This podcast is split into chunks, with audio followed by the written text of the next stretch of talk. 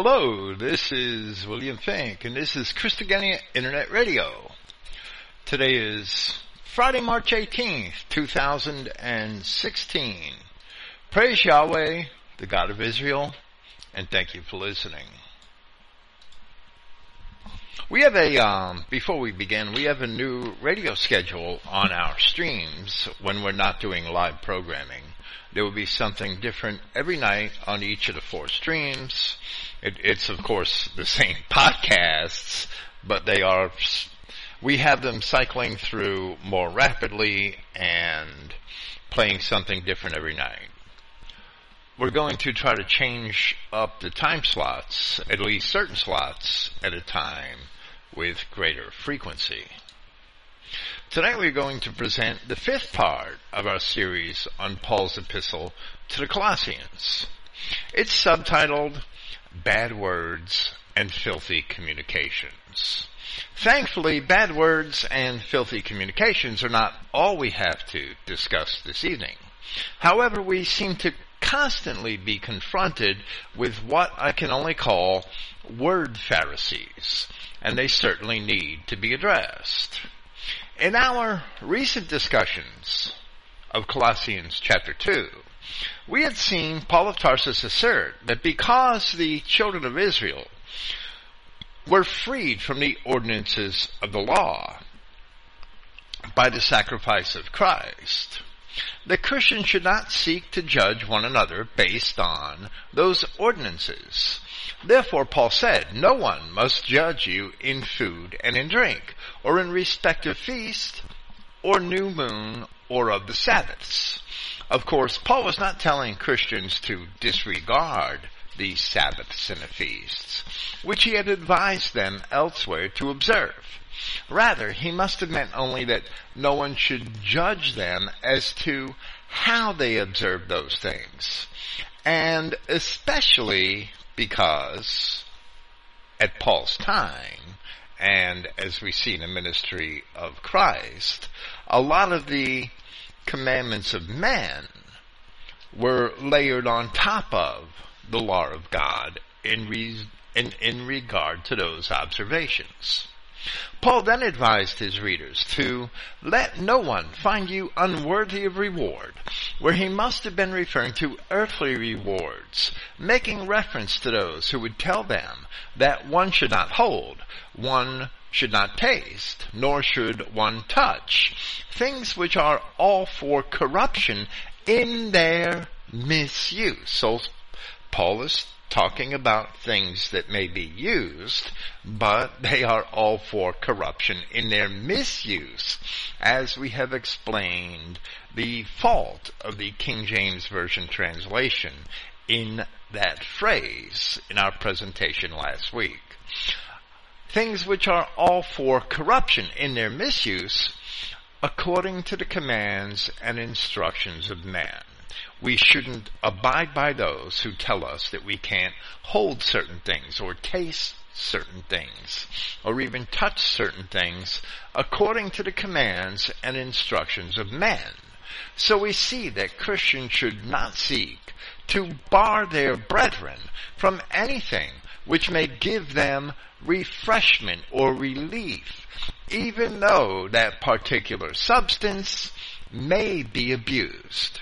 Discussing this, we made examples of substances such as wine, marijuana, and even poppy, things which certainly can be abused, but which also have many legitimate uses.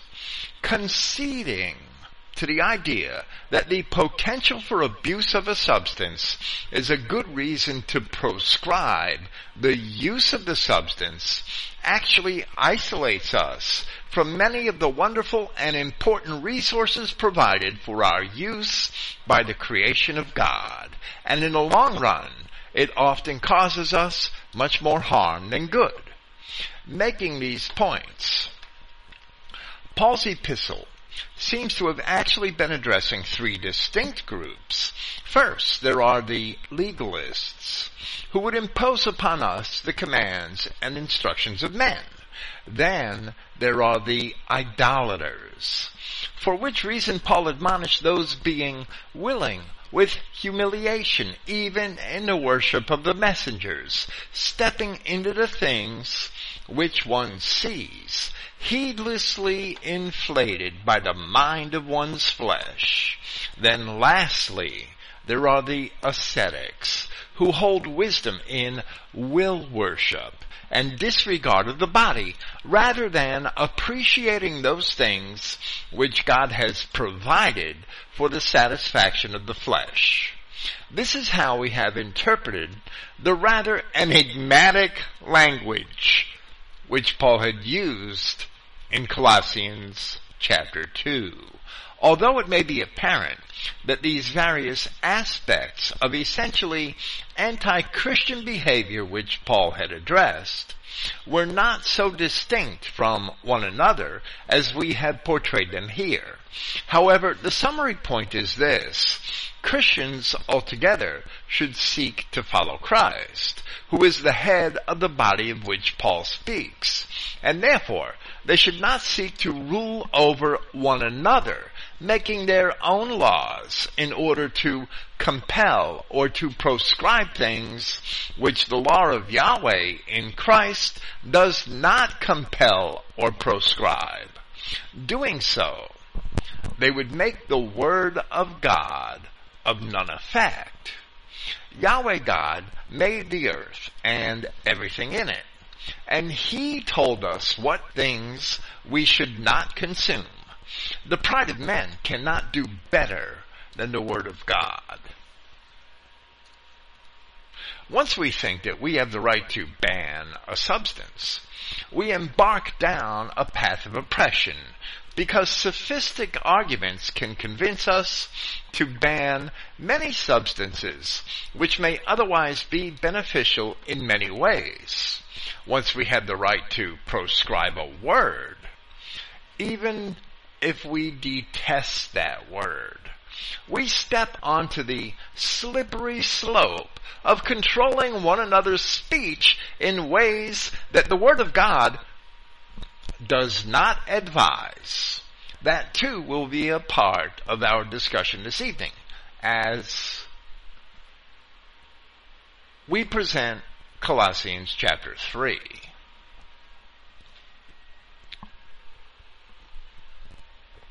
And this chapter begins where Paul says, Therefore, if you are raised together with Christ, in his conclusion to the things that he said in Colossians chapter 2 concerning the ordinances and commandments of men, the law from which Yahshua Christ had actually freed the children of Israel, the ordinances in the law, and the feasts and the Sabbaths, and, and the, the regulations, both of men and the regulations which we saw in the works of the law in the Old Testament, all of which we, we as Christians should be free from. Therefore, if you are raised together with Christ, you seek the things above, where Christ is sitting at the right hand of Yahweh. Mind the things above, not the things upon the earth. In chapter 4 of his epistle to the Galatians, Paul had mentioned that the Jerusalem which is above is free, which is the mother of us all, comparing those who would find righteousness in the works of the law, in the rituals and ceremonial ordinances, which Paul describes here in Colossians chapter 2 as stepping into the things which one sees as opposed to those who seek justification in Christ. The Judaizers would have you seek justification in the works of the law, in the rituals and the ceremonial ordinances. Modern day Judaizers likewise would have you seek justification in those Catholic sacraments that we see the Catholic priest dispense, or in the baptism and other rituals that we see Protestants dispense. It's all the same. It's all, one is a slightly different form of the other. It's all seeking justification in the works of the hands of men, rather than seeking justification in Christ. In the analogy Paul had made there in Galatians chapter 4, he said that he that was born after the flesh persecuted him that was born after the Spirit. Minding the things above, we look to Christ for our law as well as our justification. And we do not persecute one another according to the commands and instructions of man. You should not censor a brother unless you find a specific law of God that gives you good reason to. You have died. Your life has been hidden with Christ by Yahweh. When Christ your life is manifested, then you will also be manifested with Him in honor. You know, there's a, um, I didn't write it into my notes here, but there's a sort of humanist strain among identity Christians that is absolutely repulsive to me because it claims that, oh, eternal life is in your descendants. You live through your descendants. These people may as well be Jews. They're basically doubting the eternal nature of the Spirit of God and the eternal life that God has promised to man through that Spirit. These people are materialists. They reject the ability of God to transcend his creation and to create the Adamic man in that same manner, to transcend his creation. They reject that power of God in this idea that we have eternal life only through our descendants. That's not what the scripture says. In Hebrews chapter 9, Paul explained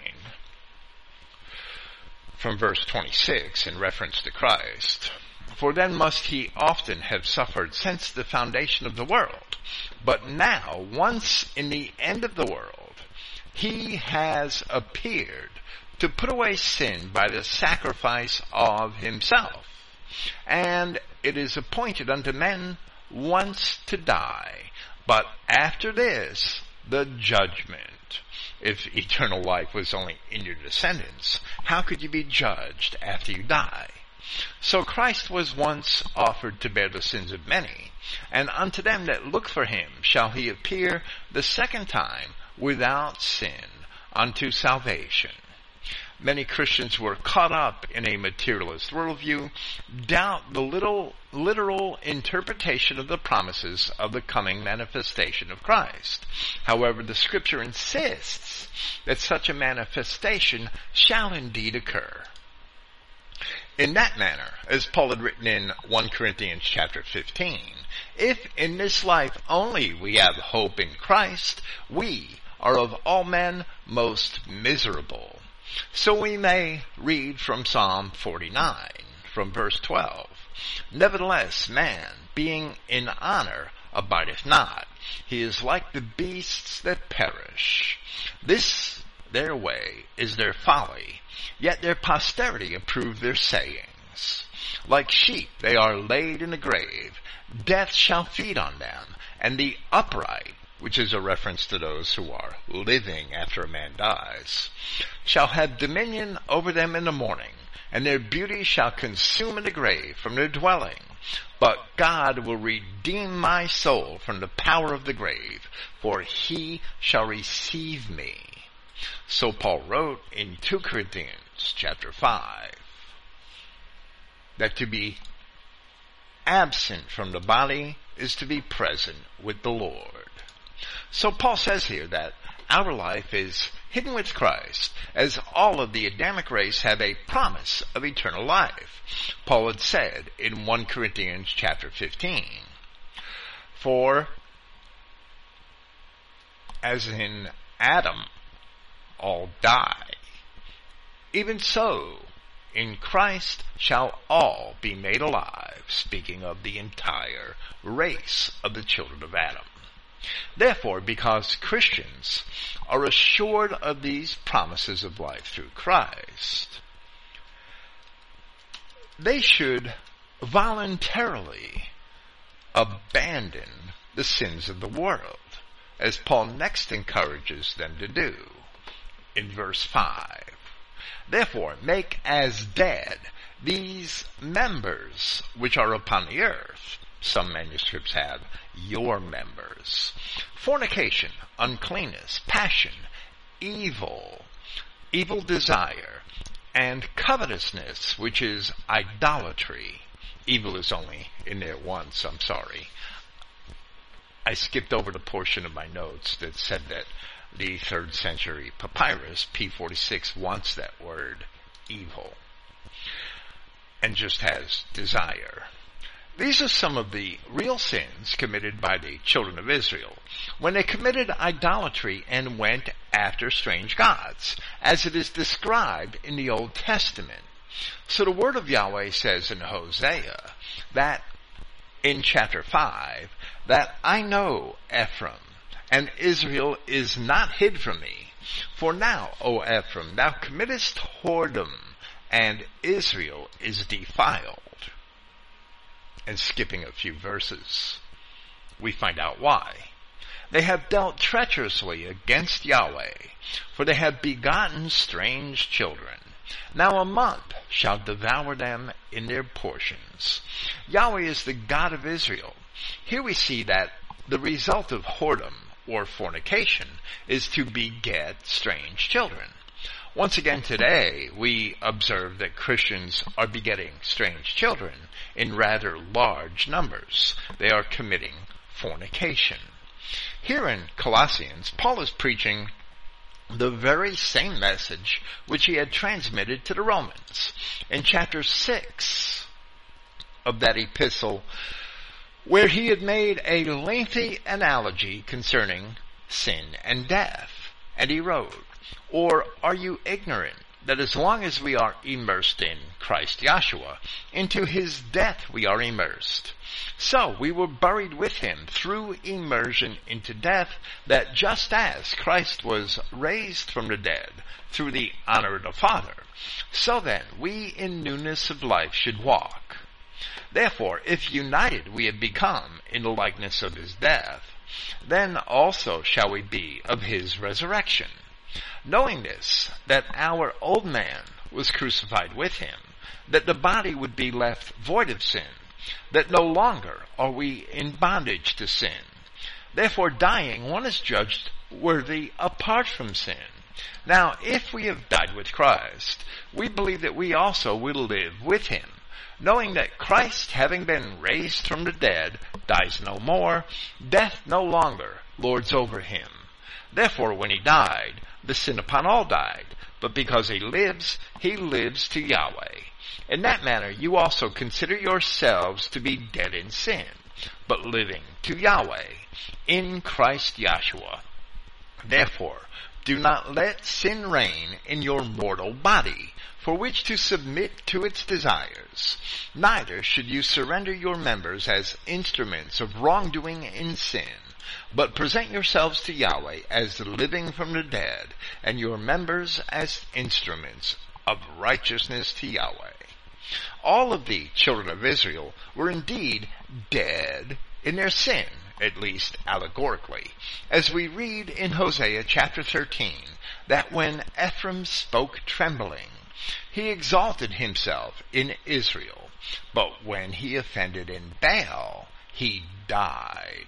When Ephraim spoke trembling, that's a mark of humility, being humble. Ephraim was submitting himself to God. Doing so, he exalted himself in Israel. But when he offended in Baal, when he went after those strange gods and begot strange children, he died. Then later in that same chapter of Hosea, we read of Ephraim in captivity in verse 12 of Hosea chapter 13. The iniquity of Ephraim is bound up, his sin is hid. The sorrows of a travailing woman shall come upon him. He is an unwise son. for he should not stay long in the place of the breaking forth of children, meaning to the place that the children of Israel were taken by the Assyrians in captivity. That's called the place of the breaking forth of children because the children of Israel were promised that they would multiply greatly, and that happened in their captivity. And Yahweh says, I will ransom them from the power of the grave. I will redeem them from death because they were in that state of sin. They no longer had their God. They were put off from their God and had no hope of life.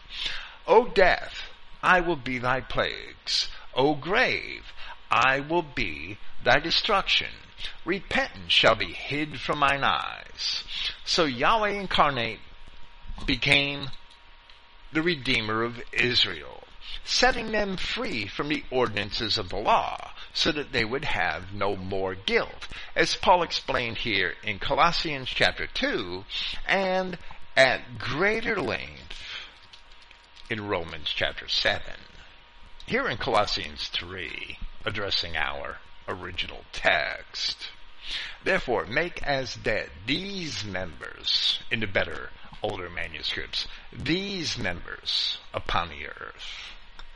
The Greek word melos is a member here, as usually it is to, used to describe a part of the body, since it is literally a limb such as an arm or a leg. But the word was also used to describe an element of a thing, such as an element of a song or a play. However, the analogy which Paul seems to be making here is that the propensity for certain sins is a natural part of the fleshly being, which Christians should strive to overcome by the Spirit within. Likewise, Paul wrote in Romans chapter 6 that I speak after the manner of men because of the infirmity of your flesh. For as you have yielded your members servants to uncleanness, and to iniquity unto iniquity, even so now yield your members servants to righteousness unto holiness. Then later in Romans chapter 7 he wrote, For we know that the law is spiritual, but I am carnal, sold under sin. And he goes on to explain that the spiritual man overcomes the weakness of the flesh by acknowledging that the law of God is good. So the spirit, so the law is spiritual in the sense that those who have the Spirit of God have the capacity within them to follow the law. The law, as Yahweh had promised in Jeremiah, is written in their hearts. So Paul writes in 1 Corinthians chapter 15, but the natural man, meaning the fleshly man, receives not the things of the Spirit of God, for they are foolishness unto him, neither can he know them, because they are spiritually discerned. But he that is spiritual judges all things, yet he himself is judged of no man. For the same reason the apostle John wrote in his first epistle, My little children, these things write I unto you, that you sin not. And if any man sin, we have an advocate with the Father, Jesus Christ the righteous, and he is the propitiation for our sins. As we had discussed at length presenting Romans chapter 6 here a couple of years ago, the purpose of this life is so that the Adamic man may learn the consequences of sin. Therefore, one's true life is hid with Christ, as Paul says here, and it will be made manifest when Christ is made manifest. For that, Christians have hope. Fornication is the pursuit of strange flesh, of different flesh, as we have just seen the equivalent Hebrew word used in Hosea chapter 5 and as the word is defined by Jude. And Paul also used it in the context of race mixing in 1 Corinthians chapter 10. It's only through race mixing that one begets strange children. But the meaning of the word also includes prostitution and other forms of illicit sexual relations. All forms of fornication should be shunned by Christians. Uncleanness one of the other elements that Christians should put away. Uncleanness should be measured by the laws of God. And where Peter exclaimed that he had never eaten anything common or unclean, Yahweh said in response that Peter should not consider common what Yahweh had cleansed.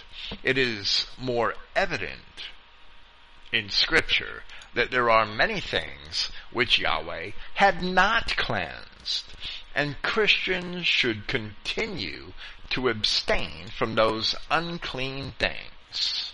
Yahweh did not die to cleanse asses, pigs, and monkeys. The word pathos here was used by the Greeks to describe things good or bad, suffering or pleasure. Here we understand it to mean sexual pleasure, the passions of the emotions, which are properly remedied through lawful marriage, as Paul describes in 1 Corinthians chapter 7. The phrase evil desire, and we noted that one papyri wants the word for evil, Evil desire almost seems to be redundant when placed between passion or pathos and the word for covetousness. Perhaps Paul was being emphatic, but there are evil desires outside of passion and covetousness.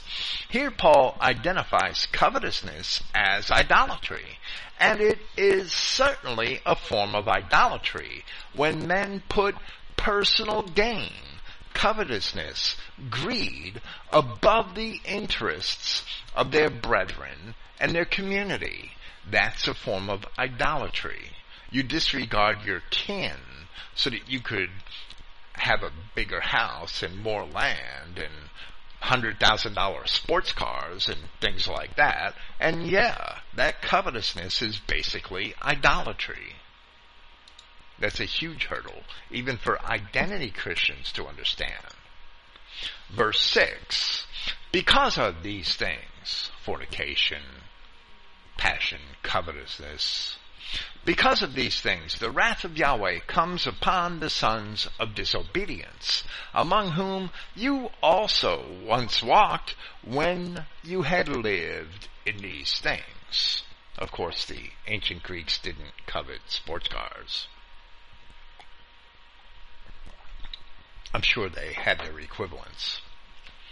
The third century papyrus and the Codex Vaticanus wants the phrase, upon the sons of disobedience, which certainly seems to be a gloss considering the statement in verse 7, among whom you also once walked.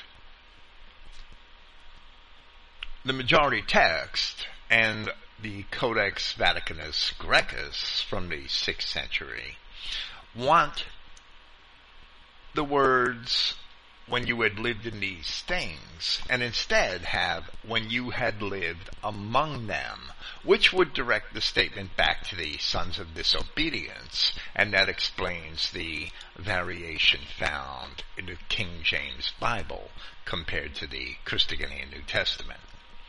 Paul had written similarly in Ephesians chapter 2, an epistle written only shortly before this one.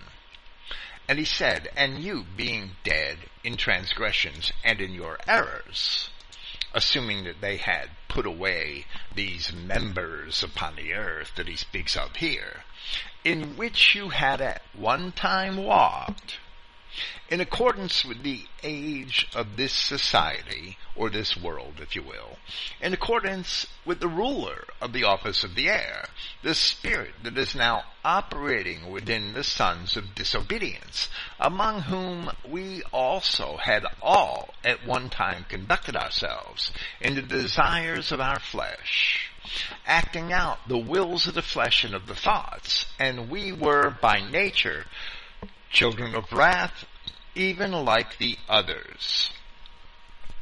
But Yahweh, being rich in compassion, because of that great love of His with which He has loved us, and we being dead in transgressions, are made alive with the anointed.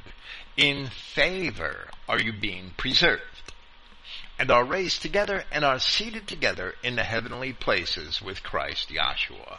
Our life is hid with Christ in order that he would exhibit in the coming ages we would be raised together for the exhibition in the coming ages, the surpassing riches of his favor in kindness to us among the number of Yahshua Christ. So this chapter,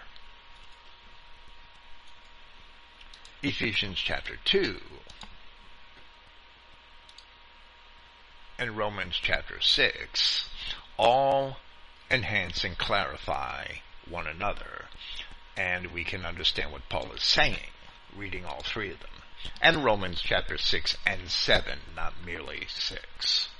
There are children of disobedience, children of wrath, whom the apostle Peter describes as having eyes full of adultery and that cannot cease from sin. They don't have the Spirit of God. Beguiling unstable souls, a heart they have exercised with covetous practices. Cursed children.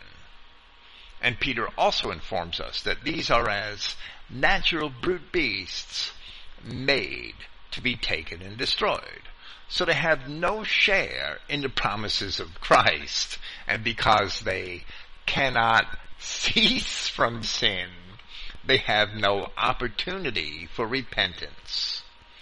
However, Paul also warned, warned the Ephesians in chapter 5 of his epistle to them, and speaking of the same sins which he warns against here that this is known by you, that any fornicator or unclean or greedy person who is an idolater, and we see once again that covetousness is a form of idolatry, has no inheritance in the kingdom of the anointed and of Yahweh.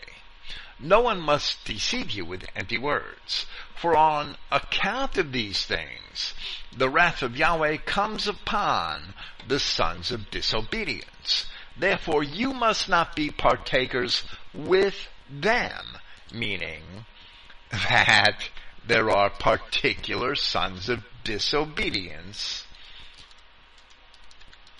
which have no hope for repentance, just as Peter explained. For you were once darkness, but are now light in the Prince. Walk as children of light. Therefore the phrase, sons of disobedience, refers to a particular sort of people. But,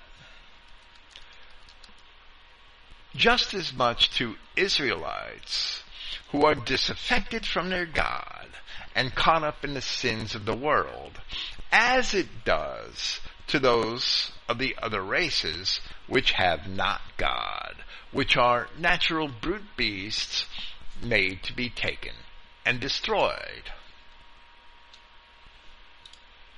Engaging in these sins. In this world, even the children of Israel can expect to be punished along with those of the children of wrath. Therefore we see the plea in Revelation chapter 5. Come out of her, my people, that you be not partakers of her sins, and that you receive not of her plagues. If we don't come out, we will suffer the same punishments as the children of wrath. Paul continues his admonishment against sin. And now you should also put off all these things, wrath, anger, malice, blasphemy, abusive language from out of your mouth. And the King James Version in that place has filthy communication from out of your mouth.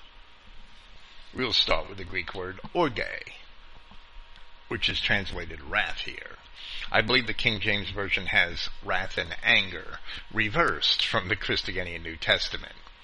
The words are very close synonyms. The Greek word orge is a natural impulse or propension. It's the word that in modern times we've gotten orgy from, and it's a misuse of that word. Natural impulse or propension, one's temper or temperament, disposition or nature, and in a secondary sense, it was used to describe passion, anger, or wrath, according to Liddell and Scott.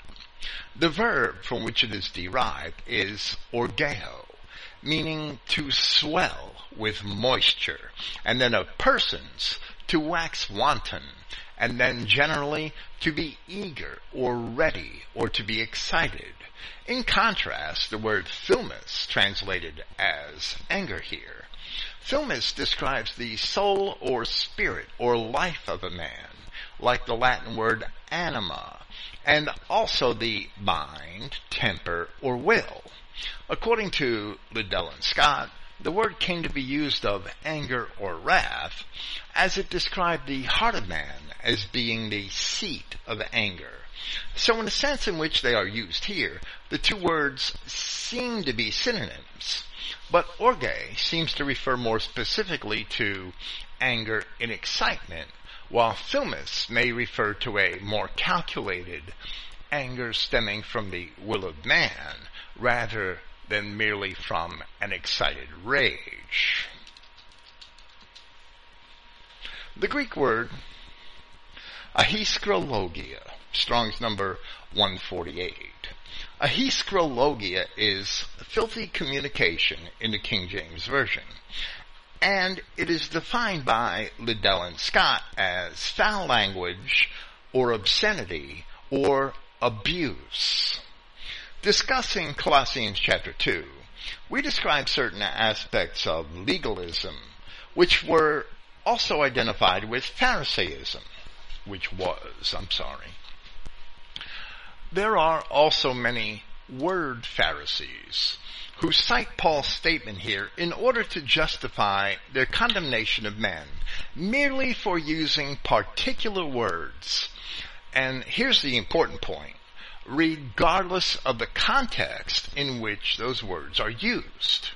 But words by themselves are not malignant, and even so-called bad words may not be attractive, but they are nevertheless harmless, and harmless by themselves. And one must not condemn one's fellows for the mere use of such words. There are no forbidden words in scripture, but only evil thoughts, which should be forbidden because they are evil. And when they're acted on, we pray that the punishment of God comes upon the actors. A word, whether seemly or unseemly, merely represents an object or an idea.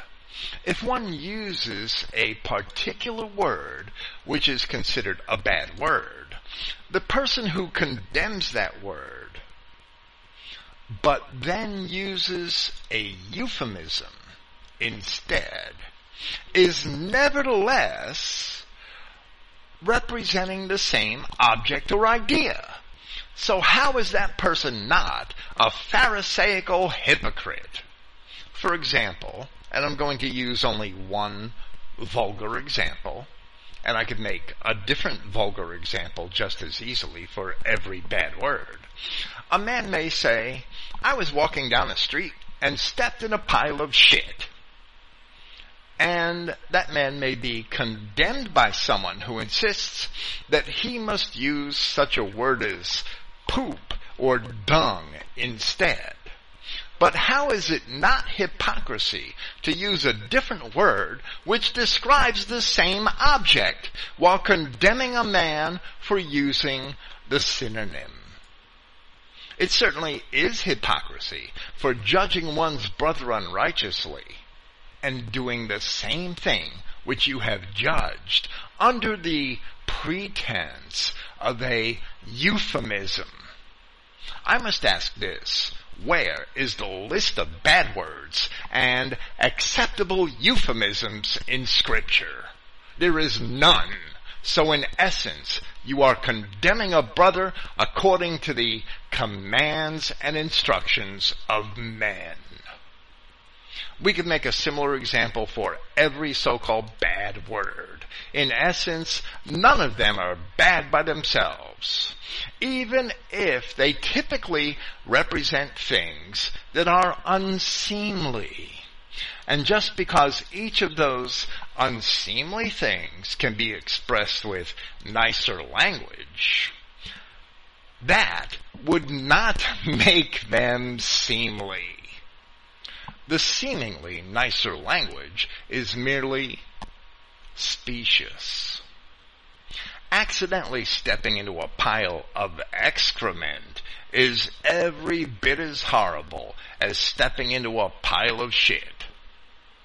Many of my listeners may wonder why this is belabored as we discussed it at even greater length, presenting Ephesians 4.49 here some months ago, where Paul had said, you must not let any corrupt word go out of your mouth. That word logos is thought, any corrupt thought. But if anything good is of use for building, that would give delight to those listening. And of course, I would agree with Paul but there is much more that constitutes corrupt communication than simply a word, than merely an unseemly word. Corrupt communications, corrupt communications are lies and blasphemies, indignation, wrath and malice against either our God or our brethren but all of those things can be accomplished with language which is imagined to be either good or bad. You could use the most eloquent language and say the most horrible things. Yes, you can. To me at least, it is important that we understand this. We must distinguish real sin from the mere perceptions of good and evil which exist in the wider society. Do you agree with the sodomite or with the fornicator who admonishes someone for using a so-called bad word while the society insists that you should accept sodomites and fornicators? The society expects you to accept everyone who acts nice and reject everyone who does not act nice. Well, let me tell you something. Miss Manners, and Dear Abby were both Jews. When over the course of the last century, modern Western society was successfully undermined by the enemies of Christ, those enemies were able to exploit the false sense of morality which was upheld by societal standards founded on the precepts of men and not truly founded upon the laws of Yahweh our God. For example, it was easy in the 1960s for Jewish comics to captivate teenagers by using so-called bad words that were artificially forbidden by society. Once they captivated the youth by undermining the pretenses of piety, they were able to undermine the perception of Christianity upheld by the society. It is possible that if children were taught the reality of life and nature in plain language, perhaps the Victorian house of cards may not have come tumbling down. When we found our worldview and our morality on the laws of our God, as well as a proper sense of our identity, they are unshakable. And they cannot be undermined.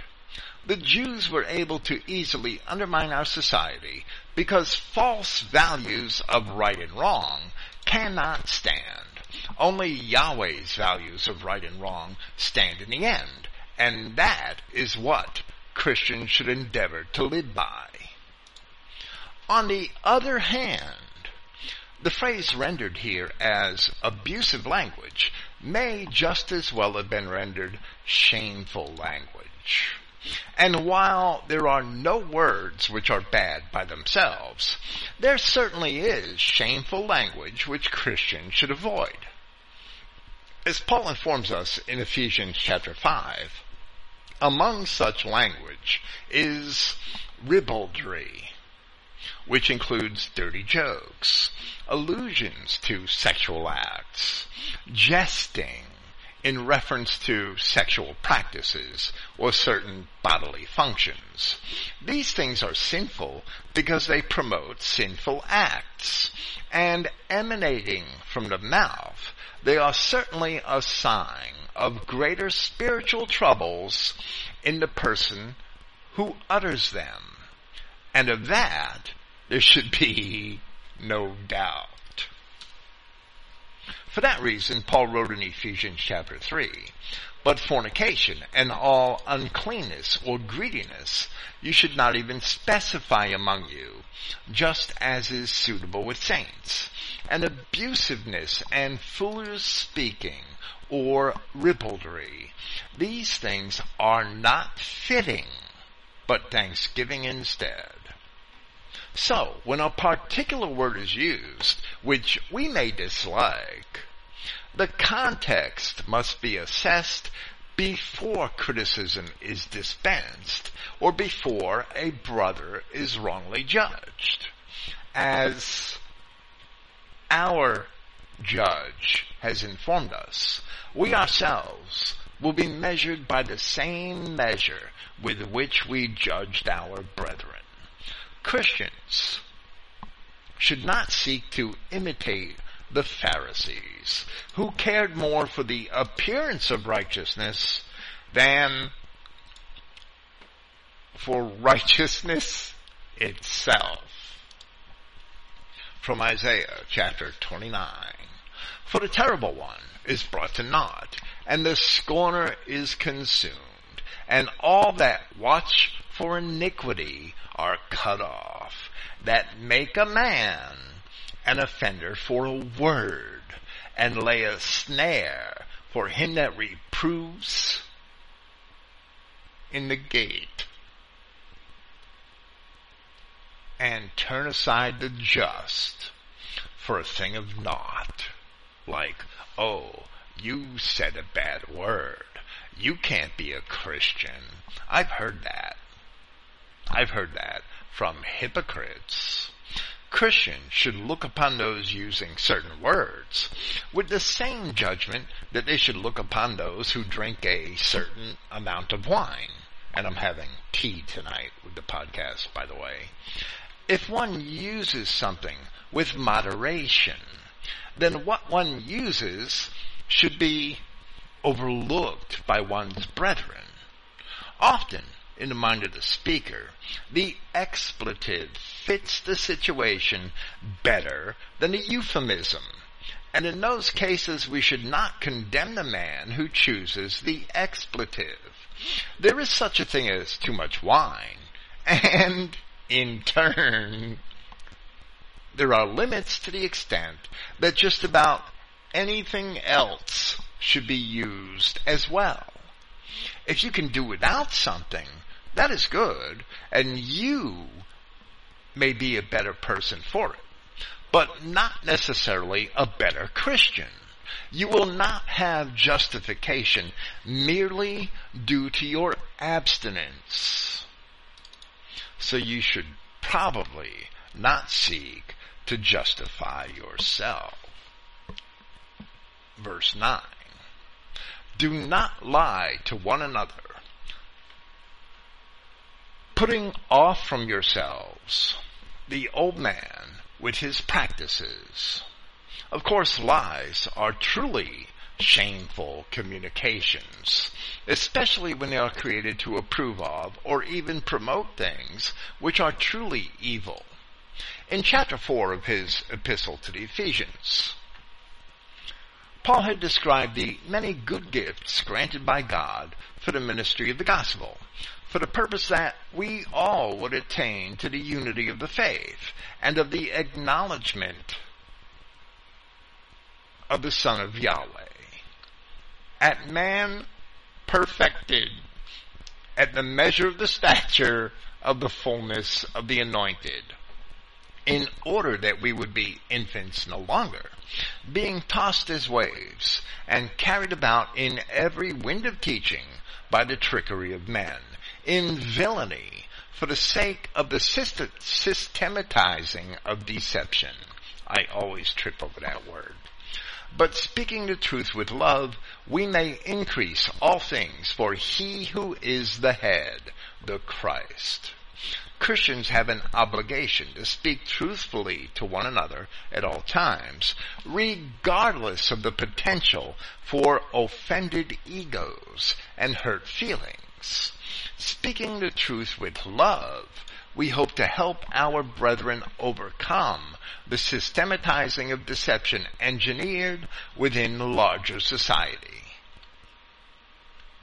And Paul continues speaking about putting off from ourselves the old man with his practices, the pagan idolatry, and the sexual immorality of the children of Israel in their rebellion from God. And putting on the new, which is being renewed in knowledge in accordance with the image of he having created him. And here once again we see what lies they are to which Paul is referring. Just as he had explained in Ephesians, the ancient society of the children of Israel had neglected the knowledge of God. And we read in Malachi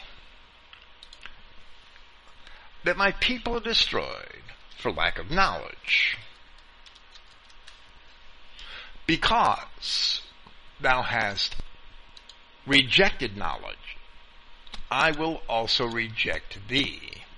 And thou shalt be no priest to me, seeing thou hast forgotten the law of thy God. I will also forget thy children. One of our favorite passages is from the Wisdom of Solomon, chapter 2. For God created man to be immortal, and made him to be an image of his own eternity.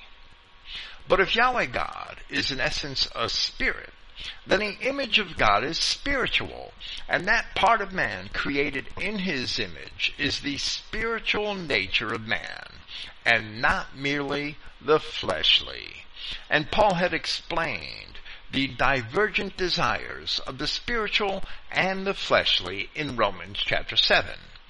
The law of God being spiritual, as Paul had also explained, it is therefore an expression of God, and the spiritual man should seek to conform himself to the law, laying aside the sins of the flesh. For that reason Yahshua Christ had said that if a man love me, he will keep my words, and my Father will love him, and we will come unto him, and make our abode with him. And he also said, He that has my commandments and keeps them, he it is that loves me, and he that loves me shall be loved of my Father, and I will love him, and will manifest myself to him, as it is recorded in John chapters 14 and 15. The calling of Christ was a call for the scattered children of Israel to return to Yahweh their God in obedience so the word of Yahweh says in Isaiah chapter 43, as the scattering of Israel was commencing, But now, thus saith Yahweh, that created thee, O Jacob, and he that formed thee, O Israel. Fear not, for I have redeemed thee. I have called thee by thy name. Thou art mine.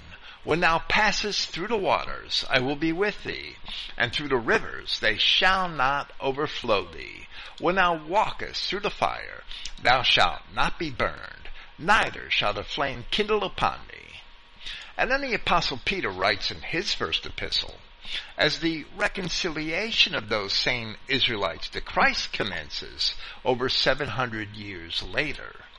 Peter, an apostle of Jesus Christ, to the strangers scattered throughout Pontus, Galatia, Cappadocia, Asia, and Bithynia, elect according to the foreknowledge of God the Father, through the sanctification of the Spirit unto obedience and sprinkling of the blood of Jesus Christ, grace unto you and peace be multiplied. Likewise, Paul had written to the Romans concerning that same obedience. For your obedience is come abroad unto all men. I am glad therefore on your behalf. But yet I would have you wise unto that which is good and simple concerning the same message which Paul gives here, that it is necessary for Christians to follow the spiritual nature and to seek the knowledge of God for which their ancestors were put off, as it is described in Malachi. To seek the knowledge of God in order to have obedience to God rather than the carnal nature which is disobedient to God.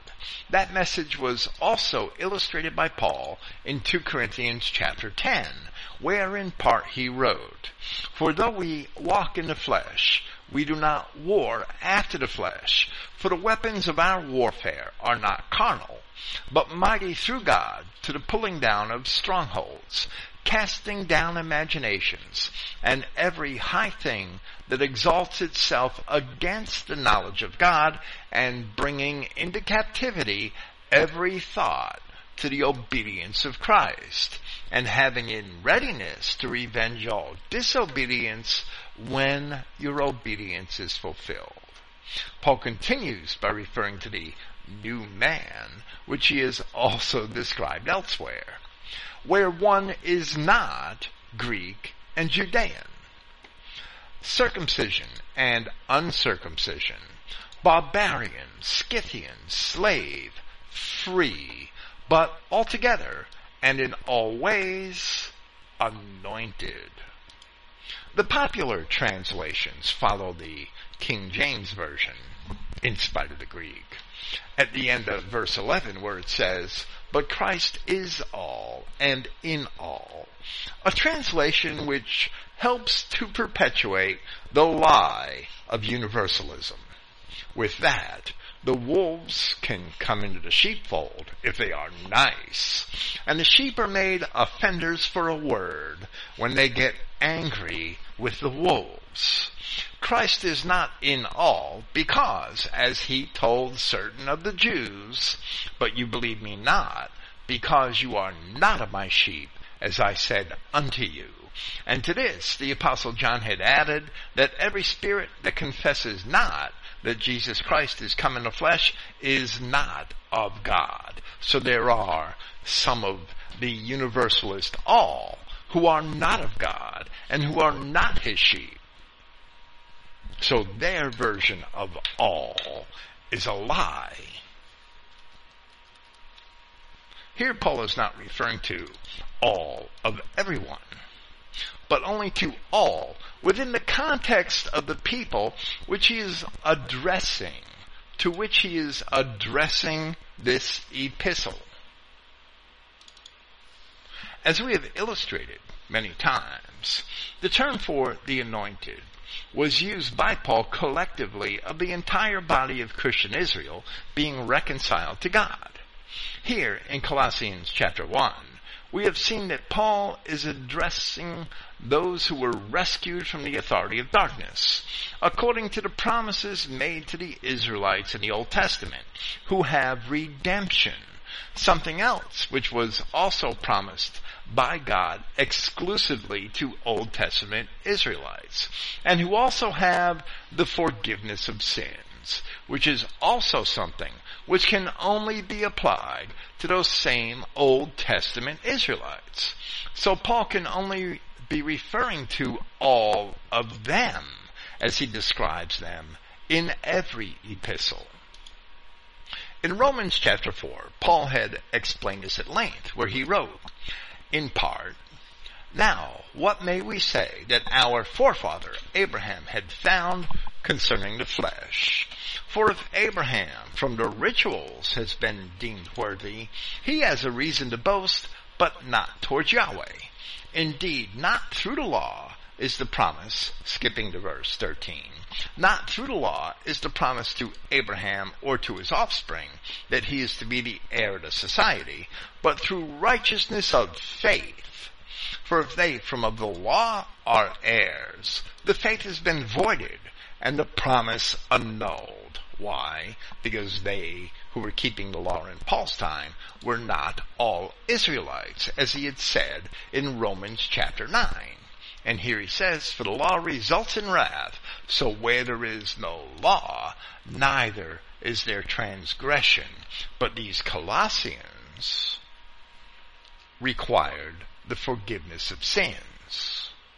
Here we must pause in his explanation here in Colossians, Paul says that there is no Greek or Judean and no circumcision and uncircumcision because they were both Israelite Greeks and Israelite Judeans. As Paul had told the Corinthians in 1 Corinthians chapter 10, that our fathers were all under the cloud, and all had passed through the sea, and all up to Moses had immersed themselves in the cloud and in the sea. The history of Flavius Josephus, as well as the first book of Maccabees, established these things to be true, that the Dorian Greeks were indeed descendants of the ancient Israelites. Proceeding with chapter 4 of Romans from verse 16.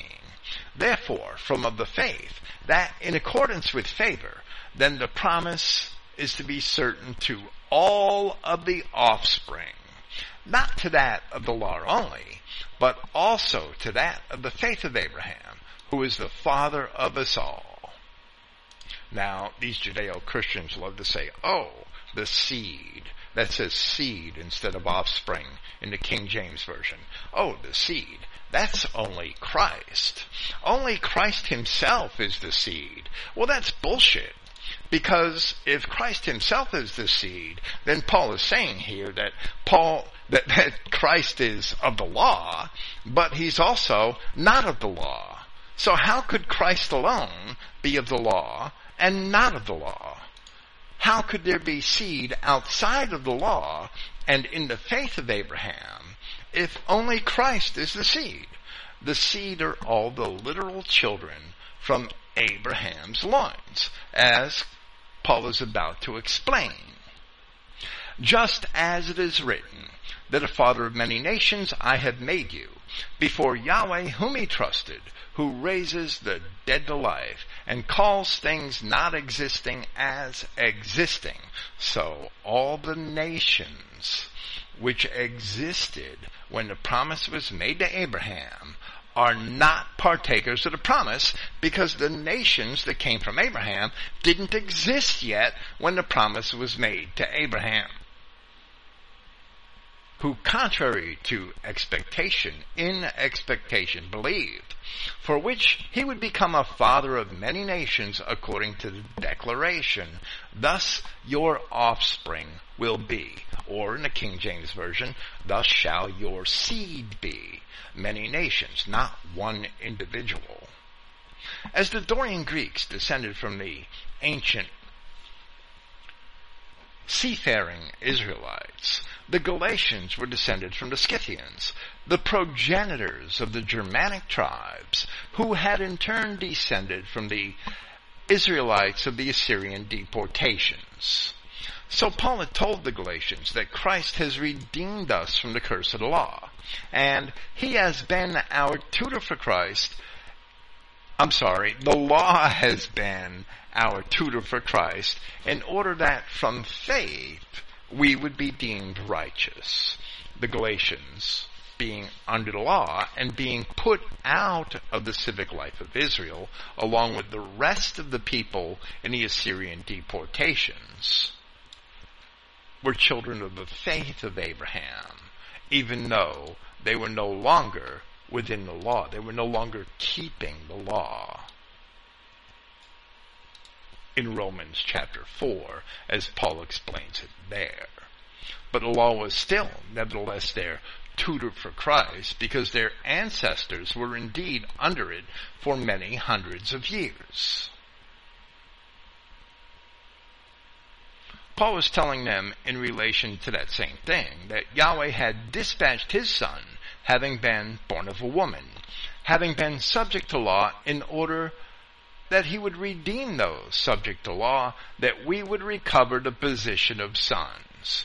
If the Galatians were not descended from ancient Israelites, then the law was not their tutor for Christ, and they, never being under the law, could not have ever been redeemed in order to recover anything. So one is not Greek or Judean, because there were Israelite Greeks being reconciled to God as Christians, and there were Israelite Judeans being reconciled to God as Christians.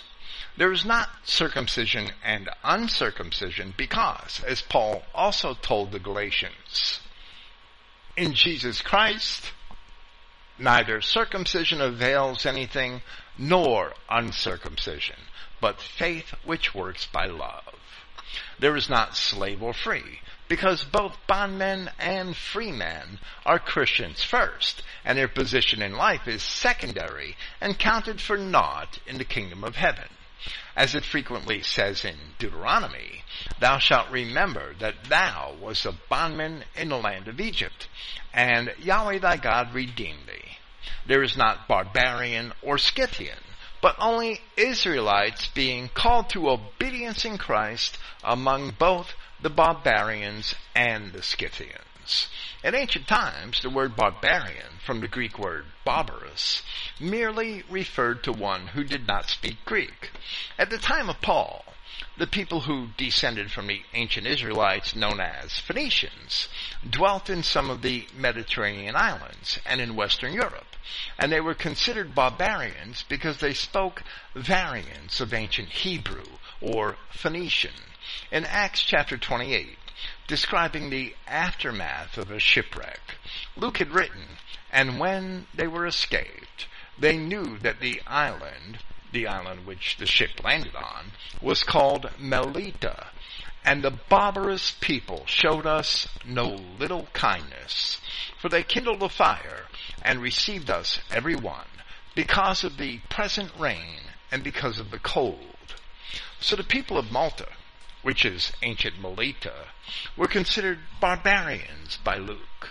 However, writing about a hundred years before Luke, Diodorus Siculus says of Melita that it lies about 800 stades from Syracuse, and it possesses many harbors which offer exceptional advantages, and its inhabitants are blessed in their possessions, for it has artisans skilled in every manner of craft, and the dwellings on the island are worthy of note, being ambitiously constructed with cornices and finished in stucco with unusual workmanship.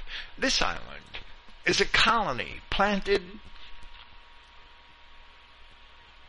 by the Phoenicians, who as they extended their trade to the Western Ocean, found in it a place of safe retreat, since it was well supplied with harbors and lay out in the open sea, and this is the reason the inhabitants of this island, since they received assistance in many respects through the sea merchants, shot up quickly in their manner of living and increased in renown. So the barbarous people of Acts chapter 28 on this small island of Malta were certainly not savages, but were rather sophisticated and civilized. Other civilized people descended from the Israelites would also have been considered barbarians, such as the Parthians, simply because they used a language other than Greek. And in fact, when Flavius Josephus wrote his Wars of the Judeans, he wrote it to the upper barbarians, as he called them, which to him was a reference to not only the Parthians, but to the Goths and the Alans and the other tribes of the dispersed Israelites, which he had elsewhere described as being beyond the Euphrates and innumerable in number, hoping to incite them in that same rebellion against Rome in which the Judeans of his own time were embroiled, as he explained in the preface to the book.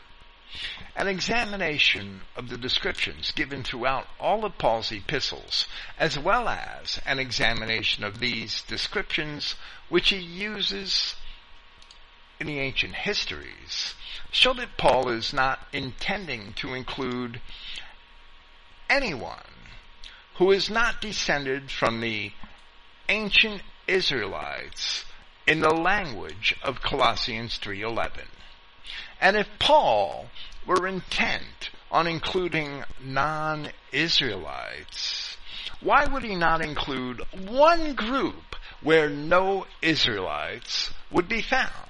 Why did he not include one group which was exclusive of those descendants of the ancient Israelites, such as the Egyptians, or the Arabians, or the Ethiopians of his own time? Without such an inclusion, we know that Paul's words were exclusive to that seed of Abraham which he identified in Romans chapter 4 as those nations which had sprung from the loins of Abraham. The glossing over of Paul's illustration here in the acceptance of what is essentially anti-Christian universalism destroys the entire message of the gospel and dispels the grounds for true Christian unity, which is the true racial bond of the elect of Yahweh God in Christ. Successfully purloining the identity of the true children of Israel in the early persecutions of the apostolic Christians, the Jews have managed to obscure the foundation for those bonds. As identity Christians, we seek to shine light upon the devil, not for his benefit, but to expose the crime for the benefit of our brethren and lay claim to our rightful inheritance in Christ. But here we must take a digression and offer something for consideration. Promoting universalism, setting the promises of God at naught, and in essence, destroying the elect of God. Did the organized church use any bad words these last 1700 years?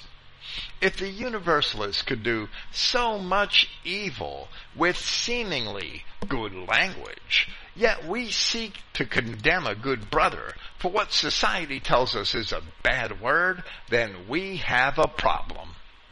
The problem is that many of our notions of right and wrong come from the artificial values of the society and not from God. We have had this problem for a long time. And if, if we are ever to conform ourselves to God, we must free ourselves of the pretense and vanity of the world. Admitting a nigger into the body of Christ under the pretense that one is neither slave nor free, or admitting a sodomite because we should love the sinner. Those things are representative of filthy communication, and the men who promote such things are indeed lying to one another and even to themselves. It is much more than filthy to filthy communication than just a bad word. There are no bad words, only bad thoughts and ideas. Paul continues in verse 12.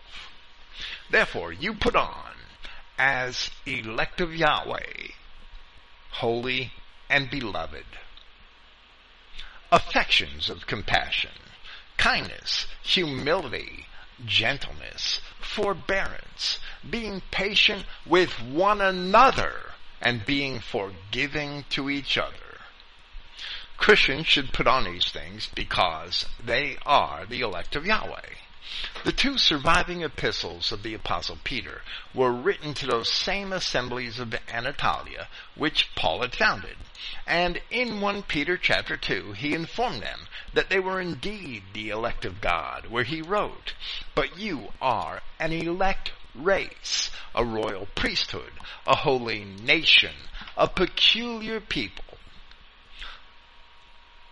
so that you should proclaim the virtues from which, from out of darkness, you have been called into the wonder of his light, who at one time were not a people, but are now the people of Yahweh, those who have not been shown mercy, but are now shown mercy. Peter's statements there in verse 10 of that chapter were taken from Hosea chapter 1. And like Hosea, Peter was addressing the children of Israel taken into Assyrian captivity when they were not shown mercy, but they were later shown mercy in their reconciliation in Christ. Peter also indicated, as Paul had in Colossians chapter 1, that these ancient Israelites were being rescued from darkness in the message of the gospel. In Isaiah chapter 45, we see similar remarks made to those same descendants of the children of Israel, where the word of Yahweh says, And I will give thee the treasures of darkness, and hidden riches of secret places, that thou mayest know that I, Yahweh, which call thee by thy name, and the God of Israel. For Jacob my servant's sake, and Israel mine elect, I have even called thee by thy name. I have surnamed thee, though thou hast not known me. Like God said in Malachi, he would forget their children because they forgot him. God never disposed of his elect, as we may read in Isaiah chapter 41.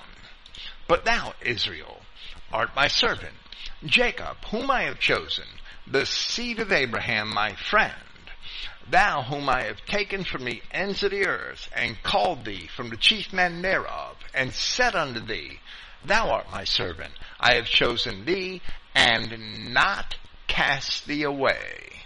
These are the people of Europe whom Paul is addressing, and whom Peter also addressed as a chosen race, the true elect of God, and they are Christians and not Jews.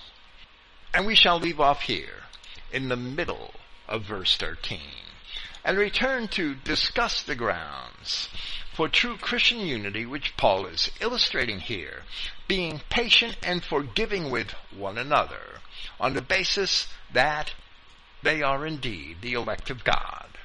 But there is no commandment for the sheep to be kind or forgiving or have patience or forbearance with wolves. All the other races can go to heck.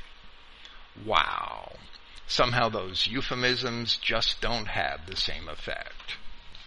Praise Yahweh and good night.